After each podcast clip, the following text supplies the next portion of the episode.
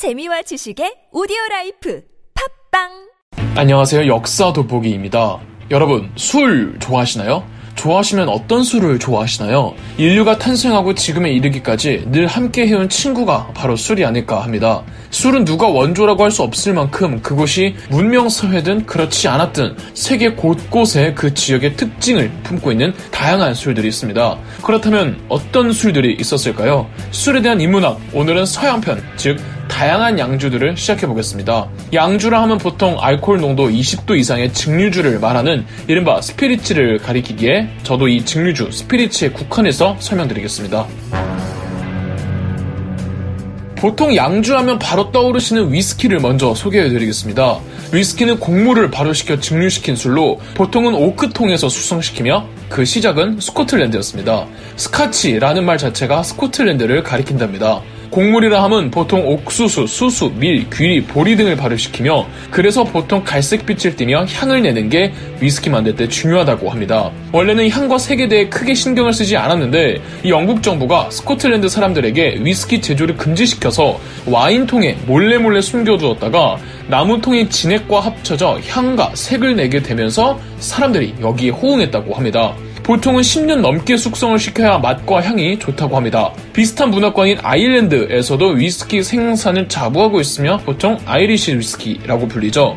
위스키 역시 순수한 재료만을 사용하는 위스키가 있고 여러 위스키들을 섞어서 만드는 blended 위스키가 있답니다. 미국도 위스키 강국인데 버번이라고 들어보셨을 겁니다. 켄터키주에서 옥수수를 발효시켜 만든 위스키가 버번이라고 합니다. 위스키는 당연하게도 도수가 세서 물에 타먹거나 얼음을 넣어 먹습니다. 이렇게 먹는 방식을 각각 whisky in water 그리고 on the rock이라고 부른다네요. 일본의 하이볼이 이 위스키에 탄산수를 넣은 술입니다. 술 좋아하시는 분들은 또 그 고유의 맛과 향을 느끼고 싶다면서 neat 혹은 스트레이트라고 그냥 마신다고도 하더라고요.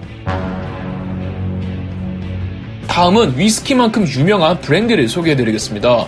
브랜디는 과일 발효액을 증류시킨 주류로 처음에는 포도의 와인을 증류시키면서 시작했다고 합니다. 여러 과일의 브랜디들이 있지만 보통은 와인으로 만드는 브랜디가 많죠. 12세기 유럽에서 와인에 부과되는 세금을 줄이기 위해 와인을 증류시키다가 브랜디를 탄생시켰다고 합니다. 어원인 네덜란드어 brandewijn이 이 태운 와인이라는 뜻이라고 하더군요. 따라서 브랜디와 와인은 뗄래야 뗄 수 없는 관계인데 그래서 프랑스의 브랜디가 굉장히 유명했다고 합니다.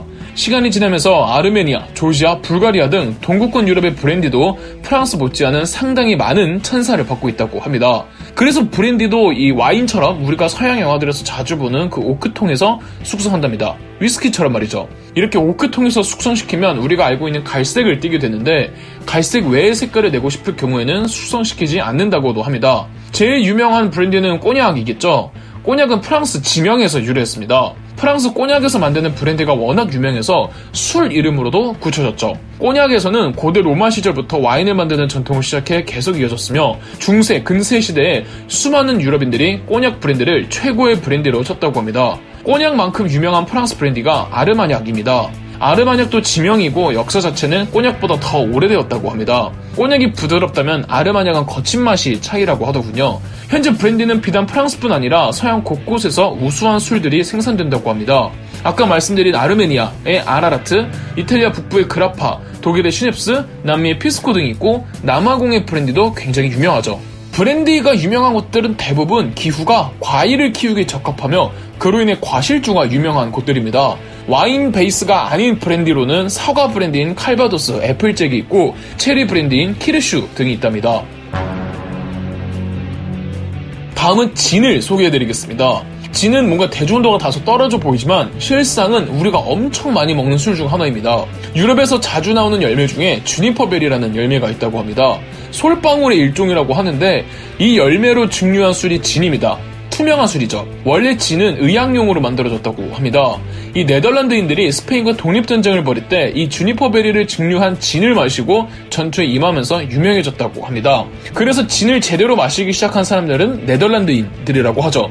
네덜란드인들은 진이라는 이름이 없을 때는 이 주니퍼베리 증류주를 주네버라고 불렀고 의학용으로 사용하던 것도 네덜란드 의사들에 의해서였습니다. 18세기 베르나르도 만데빌레의 꿀벌의 우화라는 책에서 처음으로 이 네덜란드인들이 자주 마시는 주니퍼베리의 증류주 주네버를 진이라는 명칭으로 부르면서 이름이 진이 되었죠. 더불어 영국도 프랑스와 사이가 안 좋던 시절에 이 영국이 프랑스의 와인과 브랜드를 수입하지 않겠다면서 주니퍼베리 증류주 진 생산을 증진시킵니다. 영국 정부가 진 생산을 증진시켰지만 워낙 진 열풍이 크게 불어 진에 대한 지나친 사치와 알코올 중독이 만연해지자 영국 정부가 세금을 많이 부과해야 할 정도였다고 합니다. 이에 폭동까지 일어났다죠. 영국인들은 정말 진의 진심인 민족이었고 유럽에서는 영국과 네덜란드를 중심으로 이 진 생산이 이루어집니다. 19세기 영국은 중성 증류법을 사용하며 런던 드라이 진을 만들었고 네덜란드는 고유의 진 문화를 영국 진과 차별하기 위해 계속 주네버 명칭으로 이어가고 있답니다. 지금 있는 진들도 크게 영국식 제조 방법이냐 네덜란드식 제조 방법으로 나뉩니다. 19세기 영국의 펠릭스 부스가 진을 미국에 성공적으로 수출시켜 미국에서 칵테일과 진을 섞어 마시는 문화가 정착되기도 했답니다. 이렇게 칵테일과 진을 섞어 마시는 주류는 세계 각국으로 퍼져 지금도 뭐 칵테일 바를 가면은 진을 활용한 다양한 술들이 있죠. 진 토닉처럼요. 유명한 진으로는 비피터, 탱커레이, 마틴 밀러 베스퍼, 어비에이션, 헨드릭스, 봄베이 사파이어, 헤이맨스 등이 있습니다. 필리핀의 국민술 히네블의 산 미겔도 진입니다. 다음은 럼입니다. 럼은 사탕수수를 발효시켜 만든 증류주로 만화 원피스에서 등장인물들이 마시는 술이 럼주입니다. 이게 무슨 말이냐? 어, 유럽에서 대항해 시대가 찾아오고 해적들이 들끓게 됐을 때 해적들이 가장 많이 마시던 술이 럼주였습니다. 그래서 해적의 술이라고도 불렀죠. 물론 해적들만 마셨던 게 아니라 16세기에서 19세기까지 서양인들이 아마 가장 많이 마셨던 술이 럼이었을 겁니다. 럼은 가격이 비싸지 않아서 누구나 마실 수 있었거든요. 더군다나 대항해 시대로 중남미로부터 사탕수수 농장이 활성화되면서 럼의 대중화에 박차를 가했고요. 럼의 기원은 스페인 사람이 시작했다는 설과 영국인이 시작했다는 설이 있는데 두 설 모두 16세기 혹은 17세기 초반이니 럼의 시작은 아마 그때쯤으로 보이고 푸에르토리코 혹은 카리브해에서 사탕수수를 발효시켜 증류하는 술 제조술을 보고 배웠다는 공통점이 있습니다. 그러니까 럼의 시작은 굳이 따져보면은 사탕수수 농사를 가장 많이 하는 이 중부 아메리카에서 유래했다고 볼 수 있죠. 그래서 지금도 쿠바, 자메이카, 과테말라 등 카리브해 나라들이나 라틴 아메리카 나라들의 럼이 제일 유명합니다. 요즘은 럼에 다양한 첨가물을 넣어 색깔과 맛이 다양하답니다. 바카디와 말리부가 아마 제일 유명한 럼이겠죠?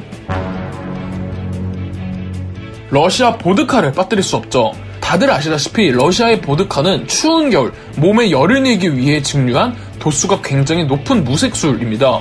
몸의 열을 단기간에 높여야 하기 때문에 마실 때 무조건 원샷을 해야 한다고 합니다. 보드카의 시작은 언제인지 콕 집어 말할 수 없을 정도로 깊고 오래됐지만 보드카가 공식적으로 상표로 쓰인 것은 1751년 엘리자베스 여자 때라고 합니다. 1917년 러시아 혁명이 벌어졌을 때 혁명을 피해 미국으로 건너간 블라디미르 스미노프가 미국의 보드카 문화를 퍼뜨렸다고 합니다. 주로 수수, 옥수수, 호밀 같은 곡물들을 발효시키고 어, 러시아만큼 보드카를 많이 마시는 스웨덴, 핀란드 같은 추운 북유럽에서는 곡물, 감자, 당밀만 사용한다고 합니다.